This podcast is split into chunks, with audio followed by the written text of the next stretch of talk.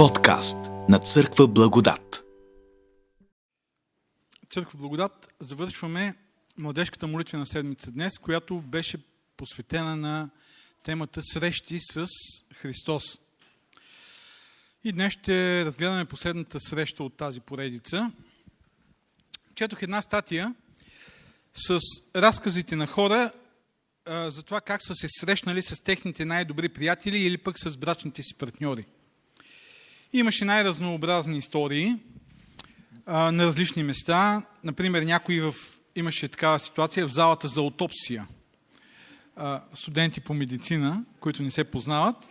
Тя припаднала, той е помогнал и така се харесали.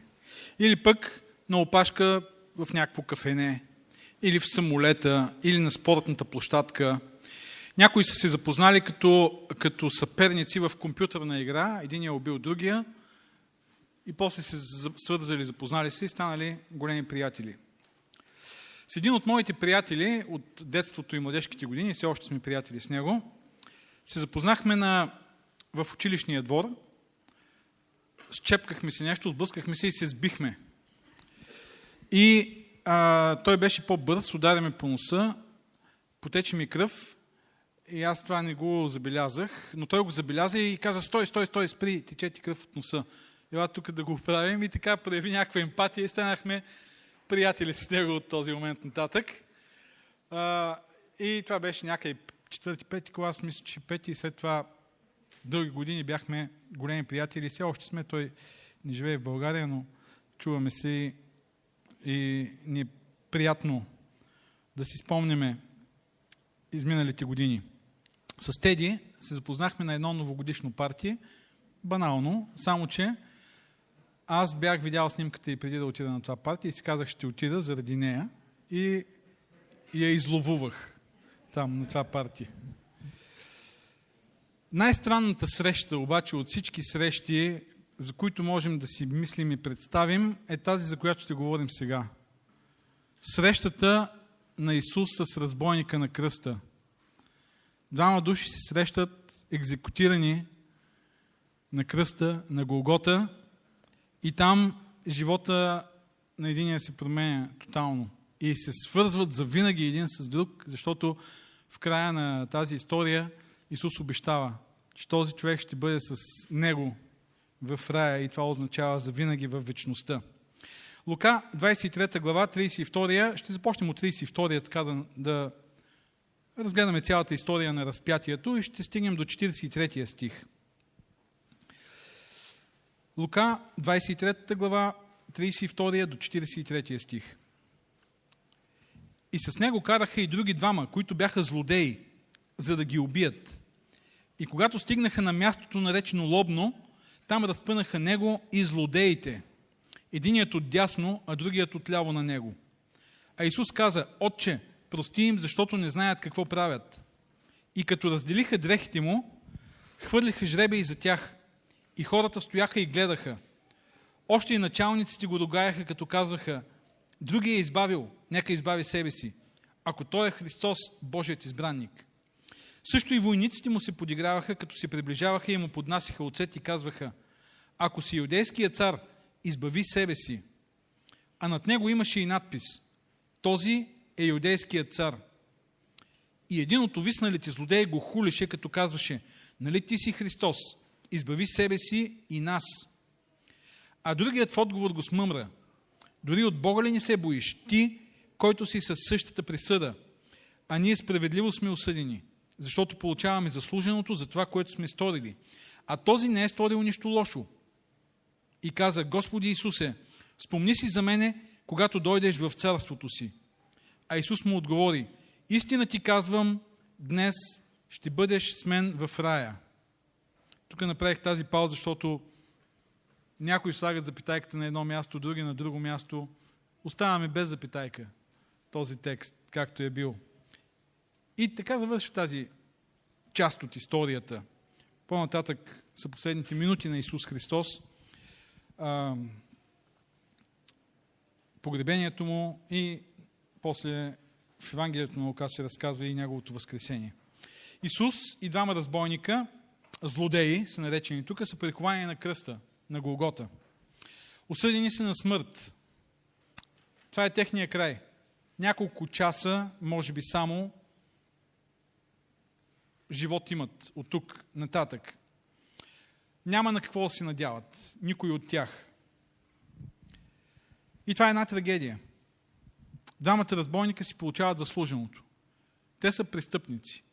И си го признават. Единия поне ясно го казва. Ние заслужаваме тази присъда. Той ни я оспорва. Не знаем какво са правили, може да са ограбвали, може да са убивали. Някои смятат, че са били политически а, такива политически престъпници, а, бунтовници, действали са на партизански принцип или хайдушки принцип. Отиват, ограбват, изнасилват, убиват, взимат имуществото, организират бунтове срещу властта. Не знаем какво са правили. Но сега тези хора са на кръста и понасят присъдата си. И това е най-нещастният им ден, нали? За един от тях обаче, това е най-късметлийският ден в живота му. Този най-трагичен ден се превръща в неговият единствен шанс, може би е имал и преди това много други, но последен шанс в живота, да се, от който той се възползва, за да реши вечната си съдба. Тази среща на разбойника с Исус Христос на Голгота в последните часове е наистина, може би, най-странната, най-уникалната среща, за която някога сме чели и чували. Тя променя живота на този човек и в нея искам да, да я разгледаме сега. Ще открием три преживявания, които този човек има, които са провокирани от тази среща, които променят съдбата му. Първото преживяване, осъзнаване или осъзнатост, опомняне, осъзнаване, осъзнатост. Тих 32 и 33 Започваме от тук, от началото. С него караха и други двама, които бяха злодеи, за да ги убият. И като стигнаха на мястото, наречено Лобно, там разпънаха него и злодеите. Единият от дясно, а другият от ляво. Разпятие на кръст. Това е било най-тежкото, най-жестокото наказание, което в Рим се е практикувало. И то е било запазено за неримски граждани. Римски граждани не е бил разпъван на кръст. И от тези неримски граждани най- най-страшните престъпници са били наказвани с разпъване на кръст. Убийци, военни затворници, а, робите, когато извършат някакво престъпление, също са били наказвани. Когато е било потушено голямото робско възстание на Спартак през 71 година, преди Христа, са били разпънати 6000 души по протежението на Вия Апия между Капуа и Рим. Представете ли, 6000 души разпънати на кръст. Обикновено, когато се е правил разпятие, не е било просто екзекуция, ами се е правило като спектакъл. Хората е трябвало да видят, има ясно записано в древни източници, когато разпъваме някой, ние го правим на най- пътищата, които са най-населени, по които минават най-много хора, за да може да го видят колкото си може повече хора. И се е правило наистина публично бичуване, наказание, събличат ги голи, напълно голи и ги приковават или завързват ръцете, приковават краката, по различен начин са, са а, практикували разпятието, но са му давали максимално най-голяма публичност, за да може всички да видят този спектакъл. И това да бъде като едно средство за възпитание. Повече не прави така. Тези разбойници сигурно са виждали преди това подобен спектакъл. Отстрани обаче. Наблюдавали са, може би в живота си се е случвало да наблюдават някакво такова разпятие. Сега обаче те са зрелището. В тях са вперени погледите. Те са центъра на този спектакъл. И аз питам какво ли е да бъдеш екзекутиран по този начин публично, опозорен публично и а, всички погледи да са вперени в тебе. Това, което обаче е интересното в тази ситуация и странното, че центъра на вниманието не са те, които са престъпници. Погледите на хората са вперени къде? В Исус. Той е този, той е този, за когото си говори, той е този, когато хулят, подиграват. И тук имаме, по-надолу ние четем няколко серии от такива хули и подигравки. Първата е началниците, са описани.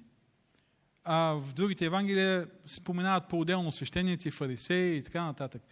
Тук са обобщени като началниците. Те подиграват Исус Христос. Другата група коя е? Войниците. Войниците за тях това е шоу, това е едно разнообразие. Има там някой, я, я да си поиграе малко с него.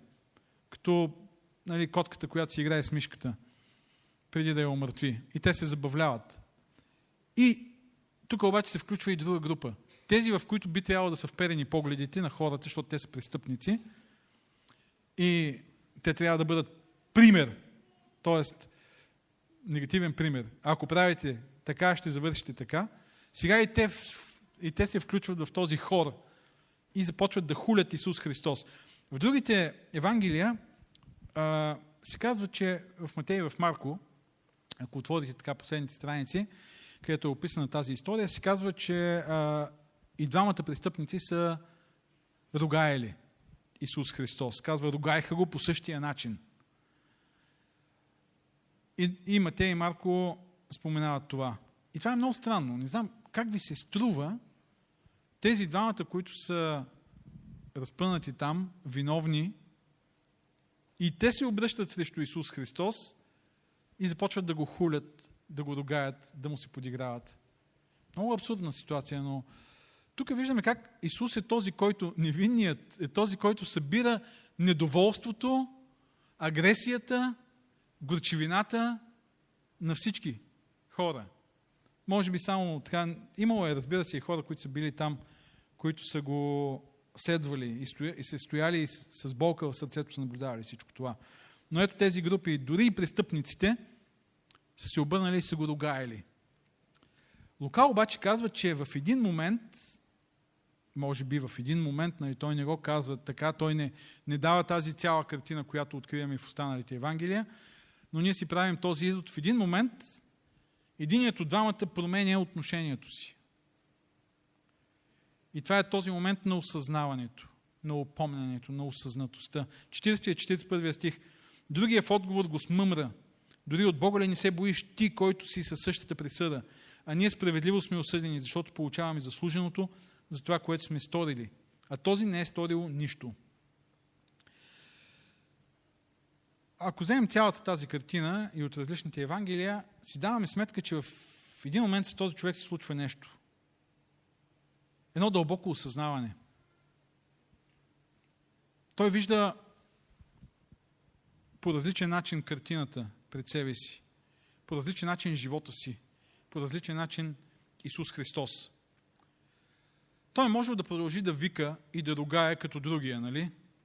Но нещо е станало в него и той се е упомнил – осъзнал се. Тази среща с Исус Христос го променя за минути, може би часове, не знаем точно колко време е минало, но той си, дава, той си прави някаква равносметка на живота,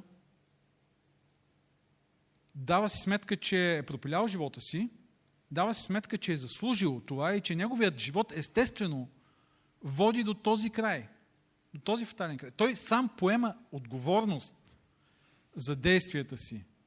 Не ги прехвърля на някой друг. Той казва, аз съм отговорен. Аз съм тук и понасям това, което съм си заслужил. Осъзнава своята морална отговорност и това осъзнаване го води до, и до вяра в Исус Христос. И цялото това осъзнаване е свързано с много цялостно разбиране за Бог. Ние от Бога ли не се боиш? за Бог като справедлив, като съдия, като свят. Разбиране за Исус, кой е Той, разбиране за Него самия, за себе си разбиране. Така че този човек стига до едно такова дълбоко осъзнаване, че е провалил живота си, че неговите избори са го довели до тук, че заслужава това, което понася, че жени това, което е посял, осъзнава светостта, справедливостта на Бога, осъзнава и нещо друго, че има шанс. и че сега е последният му шанс, от който той може да се възползва. Много малък, последен, единствен. И той го използва. Невероятно упомняне, невероятно осъзнаване. А, как се стига до такова едно осъзнаване?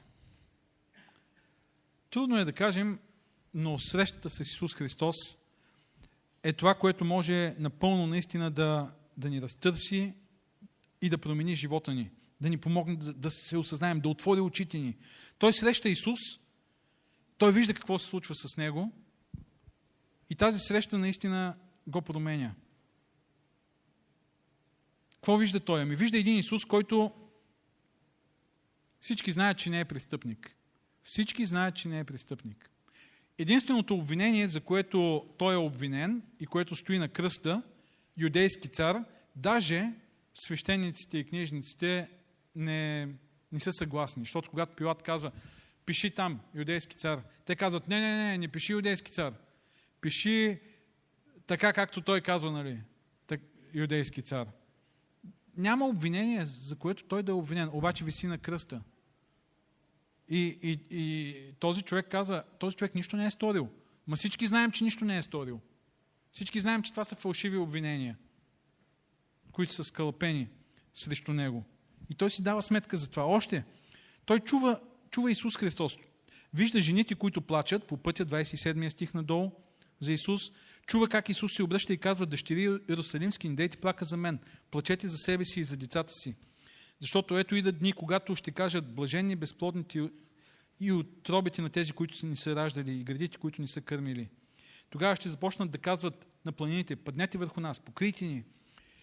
И чува как този Исус, за когото плачат, мисли за другите, оплаква съдбата на, на насилниците си. Той чува и нещо друго. Той чува молитвата на Исус Христос, към Отец, която молитва е прости им. Не знаят какво правят. Представете си шока на този човек. Хората го догаят, хората го обиждат, проявяват спрямо него насилие и той казва, прости им, прости им, очи, молите си, прости им. Те не знаят какво правят. Те чуват и двамата чуват, със сигурност всички наоколо чуват Исус Христос да се обръща към Бога като към свой Отец и да се моли. Но Той не се моли за нещо много важно. За какво не се моли? Моля? Той не се моли, Господи, избави ме. Господи, спаси ме от кръста. Отец толкова близък, моли се за другите, за себе си не се моли. И, и това е нещо, което всички чуват. И този разбойник, и другия разбойник, и войниците – има много интересни паралели тук в тази история.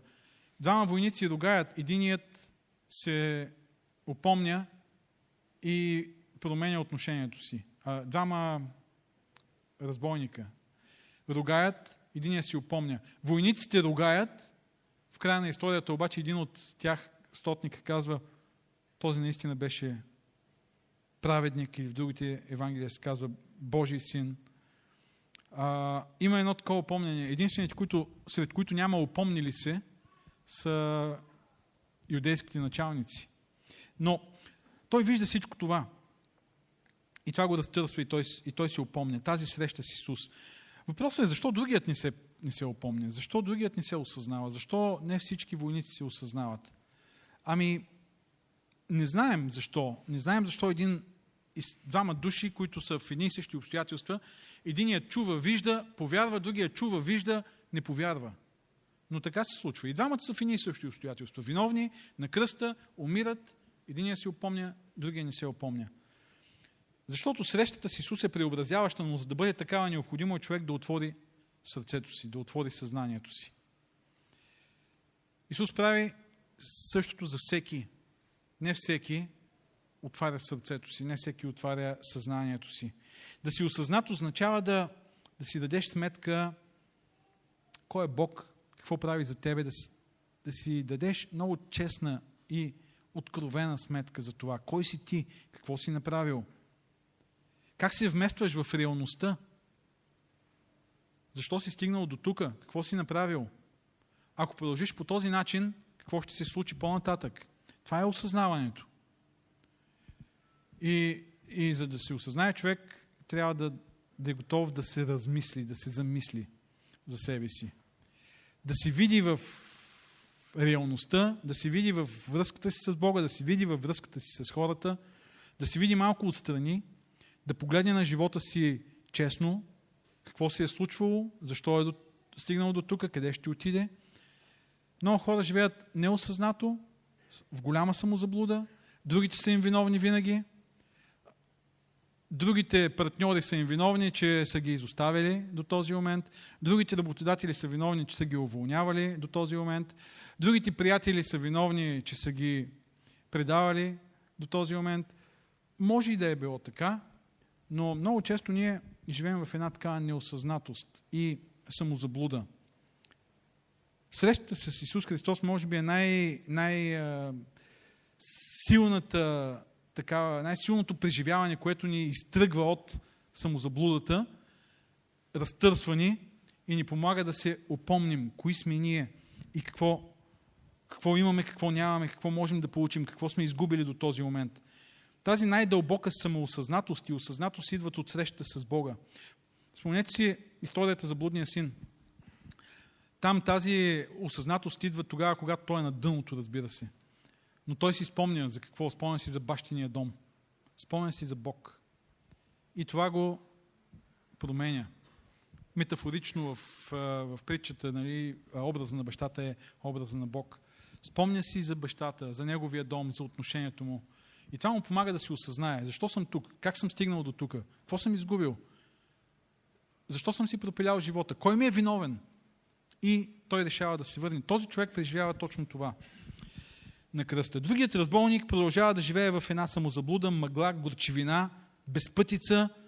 Казваме, продължава да живее още няколко часа само, но това е, това е неговата трагична участ. Помислете си за, за вашия живот, моменти, в които сте преживявали някаква така дълбока самоосъзнатост. Моменти, в които сте успявали да се видите отстрани. И да си дадете сметка къде се намирате в живота. Дали сте се отклонили от пътищата си и да си дадете сметка защо сте тук. Какви са били тези ситуации, в които най-силно сте се упомняли. Лично за мен това са наистина срещите ми с Бога. Най-голямото упомняне ми е идвало точно от това. Понякога може да е лични проблеми, лични кризи, но в тези дълбоки лични кризи когато съм си замислил за връзката си с Бога, за Неговата любов, за Неговата благодат, за всичко това, това ме е карало да се упомня и да направя една ясна равносметка в живота си, да поема отговорност за действията си и за последиците от моите действия. Ние можем да, да живеем всъщност осъзнато всеки ден, ако всеки ден се срещаме с Исус Христос. Често ние сме увлечени от работата, от, от много неща в ежедневието си и не си даваме сметка къде сме. Имаме нужда да спрем и да се срещнем с Исус на кръста. Да спрем и да погледнем към Исус на кръста. Тази среща ще ни даде различна перспектива и ще ни помогне да се упомним. Добре, какво става от тук нататък?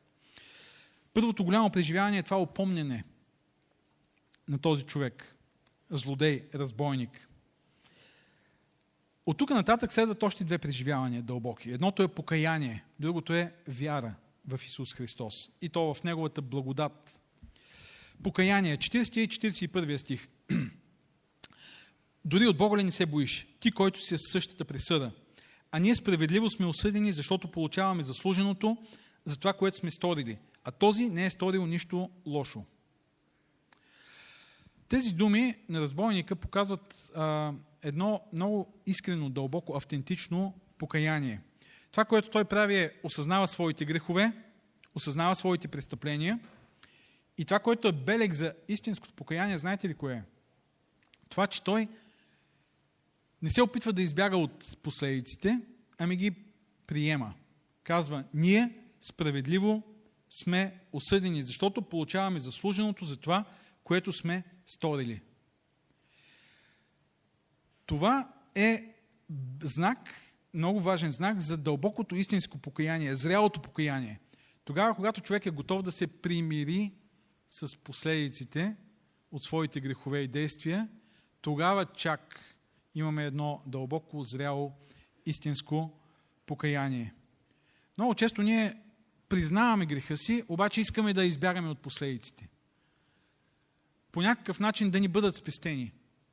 И това е разбираемо, нормално е. Никой не иска да носи последиците, тежките последици от своите действия. Но това не е дълбокото истинско автентично покаяние. Дълбокото автентично покаяние е тогава, когато осъзнаеш, че тези последици си ги заслужил. Друг е въпросът, че Бог е много, много, много милостив и никога не оставя напълно да понесем последиците от нашите грешки в живота си, в живота ни. Много неща ни спестява. Обаче, много често ние искаме да, да не понесем. Предали сме другия, заслужаваме да изгубим доверието му. Да, обаче ние не, не, не, не. Не искаме. Или направил си някакъв гаф, излъгал си, откраднал си, измамил си, използвал си служебното положение, осъзнал си греха си и не само това, станал е известен. Грешката е станала и престъплението е станало известно на другите. Ама съкън да не изгубя позицията си, да не изгубя привилегиите си, да не изгубя еди какво си. Това не е покаяние. А, виновен съм, виновен съм, само че нека си запазя позицията. Това не е истинското покаяние. Истинското покаяние е да, осъзнавам, приемам. Друг е въпросът, че хората могат още един път да ти си доверят, когато видят, че ти си осъзнал грешката си. Но много липсва такова истинско покаяние, където и да е в ежедневието, да не говорим пък в обществения живот и в политиката. Много рядко може да се срещне такова дълбоко истинско покаяние. Покаянието изобщо не е популярно за съвременния човек, защото е много негативно преживяване. Ние искаме да се чувстваме добре. Ние не искаме негативни мисли. Ние искаме позитивни мисли. Ти си добър, ти си окей, okay, ти си страхотен. Е, такива неща искаме да си повтаряме и хората да ни казват. Покаянието ни кара да се чувстваме зле. Защо? Защото сме виновни, защото виждаме, че сме направили нещо, с което сме увеличили злото около нас. Ние сме станали причина за зло. И не е много приятно да, да, да си го мислиш това нещо и да си го признаеш. Болезнено е, но това е част от тази голяма осъзнатост. И е много важно да преживееш тази болка, за да може истински да се промениш. Да признаеш, че си се провалил морално. Боли, но не е страшно. Това е честно, достойно е и това е лекуващо. Това със сигурност нарушава комфорта ни и обикновено хората, които постоянно търсят комфорт, избягват този дискомфорт. За съжаление обаче това ги води до още по-голям и още по-голям дискомфорт. Само тогава, когато сме готови да преминем през дискомфорта, през страданието, през болката, ще можем да намерим много по-голям истински и траен душевен комфорт. И това е покаянието. Минаваш през болката, за да получиш освобождение, да получиш прошка, за да получиш чистота. И това е истинският голям комфорт. Така че този разбойник стига до това покаяние, дълбоко покаяние. Той казва, аз съм виновен и аз понасям справедливо. Някои погрешно разбират покаянието като себеосъждане, самонаказание. Не, покаянието не е аз съм ужасен, аз съм, аз заслужавам да бъда еди какво си и да се самонаказваш. То е открито и честно признание, виждане и приемане на последиците и поемане на отговорност. А, да, то включва в себе си съжаление и болка, но няма как да разбереш, че си направил, че си наранил другите и да не изпиташ болка. Тя, е, тя си идва някакси естествено. Не можеш да я избегнеш. Но тя е важна, пак казваме, тази болка. Преживявали ли сте този дискомфорт на покаянието? И опитвате ли се да избягате понякога от него? Да покриете грешките си, да, да, да не мислите за тях, да не ги решите, да ги оставите и така, да бъдат забравени от вас, от всички.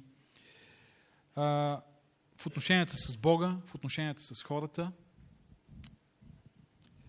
На тази среща обаче се случва точно това. дълбоко осъзнаване и получаването на облегчение, на освобождение, на, на дълбокия истински комфорт. Интересно, какво води този човек до покаяние?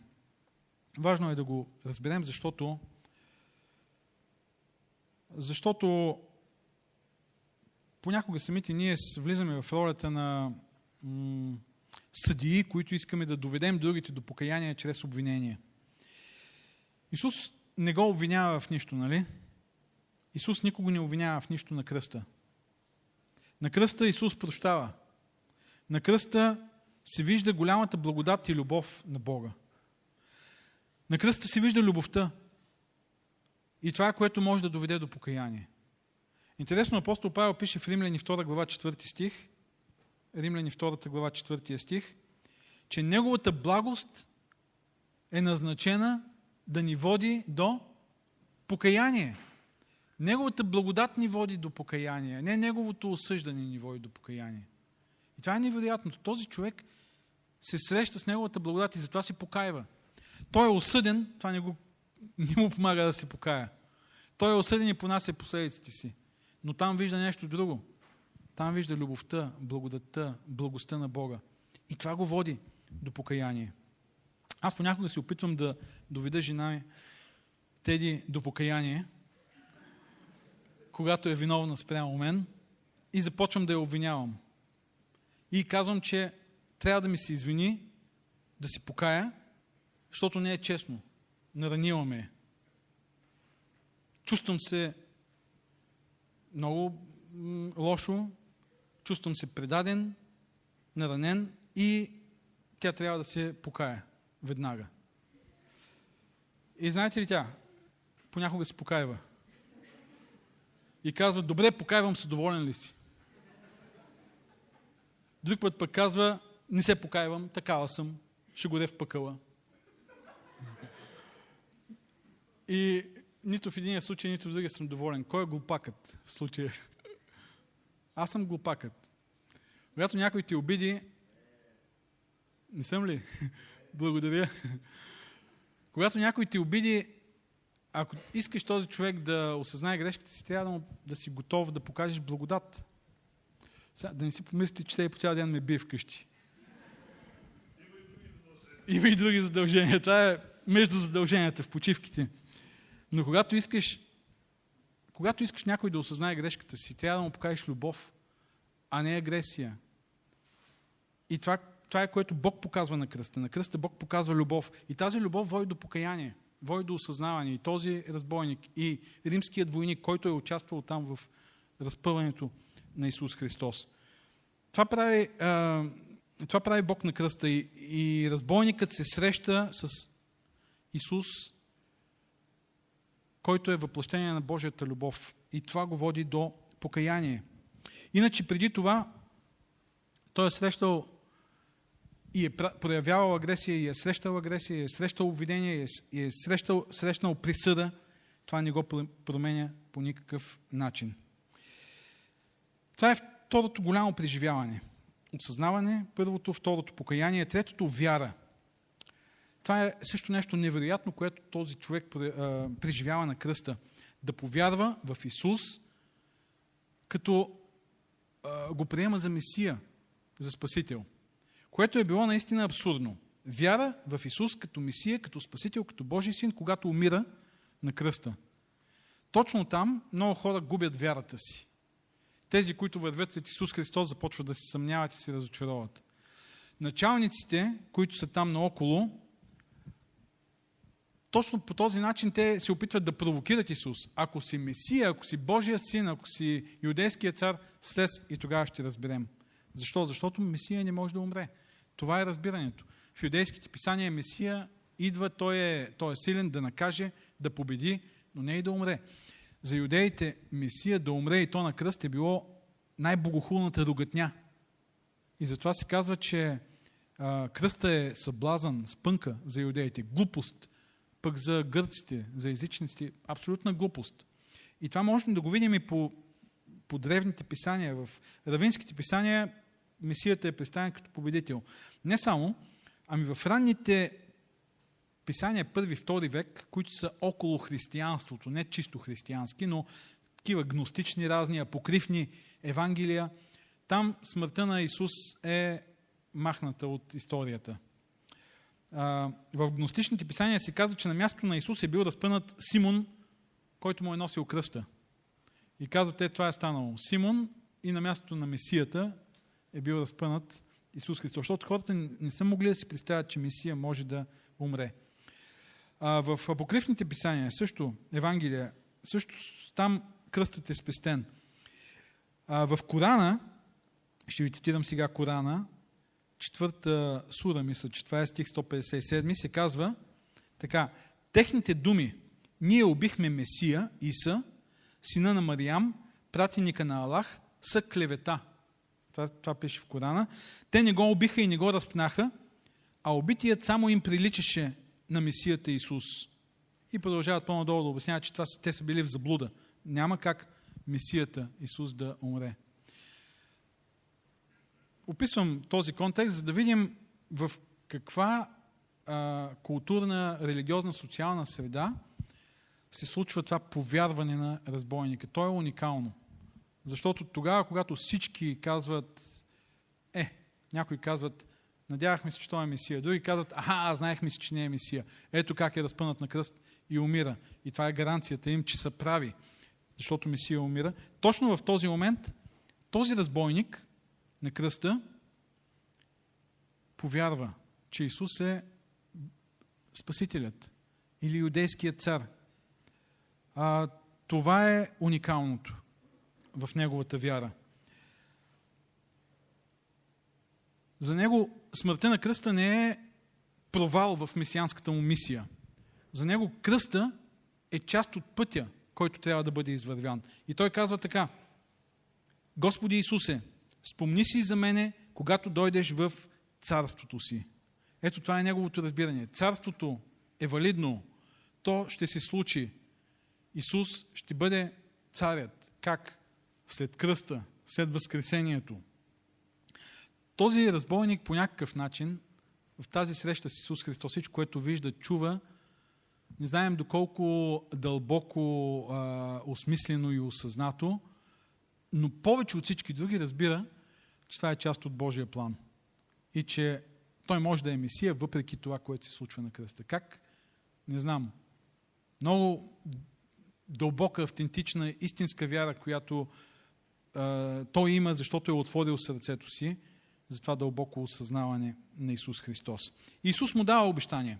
И тук е, е това, това е, може би, един от текстовете, в, за които много се спори, не само между адвентисти и други, като цяло в теологичния свят. Истина ти казвам, днес ще бъдеш с мен в рая.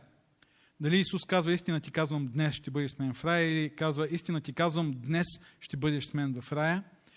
За мен това няма кой знае колко голямо значение. Защото понятието днес в Лука е по-скоро теологично, отколкото хронологично. Когато Исус проповядва в синагогата, казва, днес се изпълни това във вашите очи. Когато отива в дома на Захей, казва, днес стана спасение на този дом. В Евангелието на Йоанн 5 глава казва, идва време, когато онези, които са в гробовете, ще чуят гласа му. Идва време и сега е, казва. Сега е времето. За Исус спасението е сега, днес. Днес се случва спасението. Апостол Павел казва, ние сме седнали в а, небесните места. Още днес стоим там в небесни места. Спасени сме. Посланието към евреите казва, че влязахме в светилището. Казва, че пристъпихме до небесния град Иерусалим. Тоест, спасението е нещо, което вече се случва и се е случило. И когато този човек казва, спомни си, Исус казва, не, аз ти гарантирам и ти обещавам, че днес е това време, в което ти си спасен. И разбира се, християнското разбиране, че когато човек затвори очи и след това при възкресението отвори очи, е нещо, което се случва днес за отделния човек. Няма нищо, което да от тук нататък да е пречка, да е бариера за неговото спасение. Исус му казва, ще бъдем с теб, с мен ще бъдеш, заедно ще сме. Това е невероятното обещание, което той му дава. Аз съм Месия още днес. Моето царство още днес е тук. Так ти искаш да си спомня, а аз ти казвам, че още днес ще си с мен в рая. И ние си казваме, добре, ама може ли да е толкова лесно? А, иначе въпросът с запитаята е резонен, защото има достатъчно аргументи в едната посока да сложим запитаята там и в другата посока да я сложим на другото място. Има достатъчно аргументи чисто екзегетични, има исторически, има преводи на латински, в които има определени препинателни знаци, които един път са на едното, другия път на другото. Така че и това е вариант. Но тук има нещо повече от само това. Има дълбокото убеждение, че спасението вече е дадено на този човек. И добре, ние се питаме, може ли да е толкова лесно? Просто е така. Цял живот си бил бандит, корумпиран, политик, съдия, крадец, изнасилвач, убиец. И сега изведнъж, прости ми, спомни си, добре, прощавам ти, спасен си. Толкова ли е лесно? Ние тук 20, 30, 40, 50 години ходим на църква, мъчим се да сме християни, да изпълняваме и пак може да ни бъдем спасени. Нали? Така си казваме. А този човек е така цял живот бандит и накрая прости ми е спасен. Историята на разбойника на кръста е най-красноречивия пример за тази огромна Божия благодат. Спасението е дар. Този човек не е направил нищо, за да го получи, няма и да направи нищо, за да го спечели и за да докаже. Той си виси на кръста и след малко умира, напълно заслужено умира за престъплението си и сега се сеща да хване последния влак и го хваща. Само с едно изречение се покаива, осъзнава се и е спасен. И това е достатъчно, така ли? Ами да, това е достатъчно, защото спасението е благодат. И тази благодат е същата и за теб, и за мен. Тази благодат е същата и за нас. А, даже ние познаваме много повече от тази благодат. Разбойника на кръста не знае за благодатта да живееш в този свят, да се бориш с греха и да имаш благодатта да побеждаваш греха. Да падаш и Бог пак да ти прости, да станеш и да продължиш напред. Не познава благодатта да израстваш. Бог ни е дал благодата да растем духовно в Неговата благодат. Не познава тази благодат, която е всеки ден с тебе, до края на живота ти. Ние познаваме, не познава благодата да служиш. Бог ни е дал и тази благодат да служим. Но спасението е един дар, който ни е подарил. И всеки един от нас го получава по същия начин. Така както и той. Изповед, покаяние, вяра в Исус като Спасител и си обект на Божията благодат. Срещата с Исус на кръста провокира вярата в Него като Спасител. Вярата, че спасението е дар, че е резултат от Божията благодат и че нищо не можем да дадем, за да го получим. Имаме нужда от тази среща всеки ден. Срещата с Исус на кръста, за да подхранваме тази наша вяра, за да преживяваме отново и отново това дълбоко осъзнаване, кои сме ние, къде сме в живота. Окей, okay, имаме някакъв успех, печелим пари, станали сме известни и какво от това? Или пък в задъня на улица сме, живота ни се е объркал, тотално се е провалил. Ей, какво от това? Как ще продължи? Каква е вечната ни съдба? Срещата на кръста ни помага да живеем в осъзнатост, да живеем в покаяние, да живеем с вяра в Божията благодат, вяра в бъдещето и няма нужда да чакаме до последният час от живота си, за да си упомним. Ние можем всеки ден да живеем по този начин. Осъзнато, морално отговорни за действията си и да израстваме в нашата вяра. Ако започваме деня и завършваме деня с тази среща, тя ще е наистина променяща за нас. Ако започваме и завършваме деня си с срещата с Исус, който виси на кръста, който не обвинява, а прощава, който дарява изобилно Божията благодат в живота ни, тогава животът ни ще бъде различен. Ако сега е такъв момент за нас, за теб, за мен, момент в който съм получил някаква осъзнатост, дълбоко просветление, нека да не го отпускаме, да, да не го пускаме да си отмине, а да вземем важни решения днес. Да се хванем с вяра за Исус, да хванем този влак, защото ние никога не знаем кога ще е последният влак. Ние много често сме готови да отлагаме, защото си казваме, ами аз не вися на кръста, а, и утре ще се събудя, и друг ден ще се събудя, и ще живее живота си. Морално отговорни трябва да сме още днес, дълбоко осъзнати още днес и отворени с вяра към Исус Христос за бъдещето, за Неговата благодат още днес.